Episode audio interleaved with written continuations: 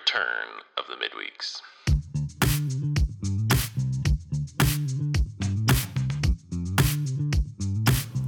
Dear friends, it's Saturday, so it's time for another playlist of God. We're in Psalm 6, and this is another psalm where David's in trouble. Many of the psalms are about this. It's similar to Psalm 5, but it's got a bit of a different uh, feel about it.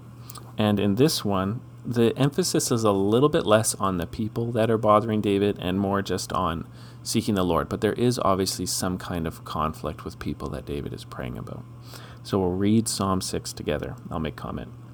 O Lord, rebuke me not in your anger, nor discipline me in your wrath. Be gracious to me, O Lord, for I am, in, I am languishing.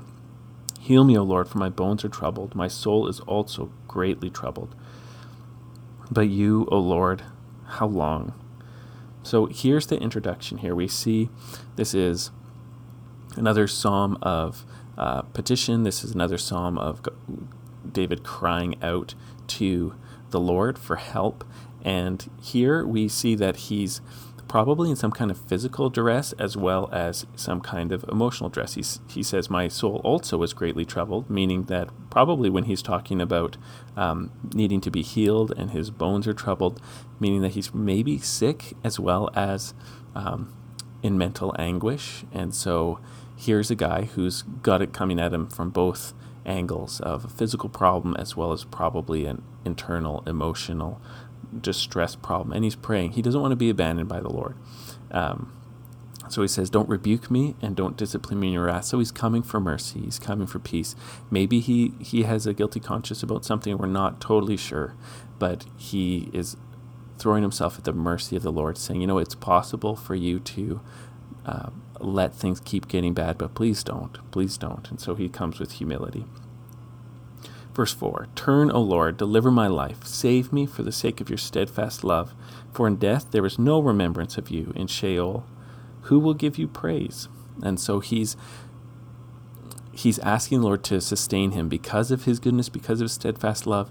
This is God's motivation for many of the things he does for the sake of his name, to put his chesed, his steadfast love, on display.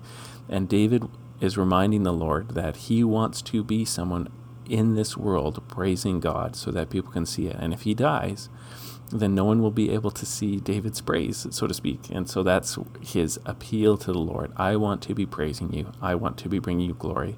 Save me in your steadfast love so that I can praise you in front of people. And then he returns to the problem. Verse 6 I am weary with my moaning. Every night I flood my bed with tears. I drench my couch with my weeping. My eyes waste away because of grief it grows weak because of all my foes.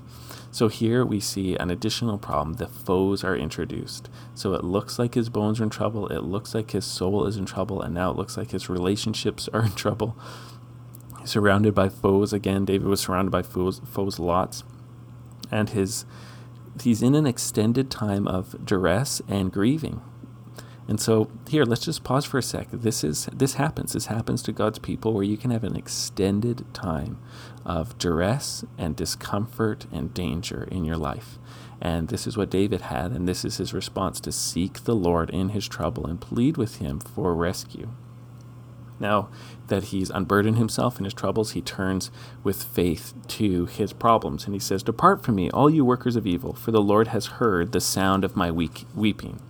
The Lord has heard my plea. The Lord accepts my prayer. All my enemies shall be ashamed and greatly troubled. They shall turn back and be put to shame in a moment. So here's David ending off this psalm with confidence that God has heard him, and so he can be boastful and he can be confident in the face of all of his troubles because he really believes that God has heard his weeping and his prayer. And this is an encouragement for us. When we are praying, when we go to God to seek Him in prayer, we ought to add some time of being grateful that God's heard us and being confident that God's heard us and practicing confidence that God has heard our prayer. Just like David. This was his how he ended it. He didn't just say God's he didn't just complain in this one. He actually does end his time together saying, Okay, God's heard me. I now have confidence to face my troubles. And what a blessing that is to know that God is with us.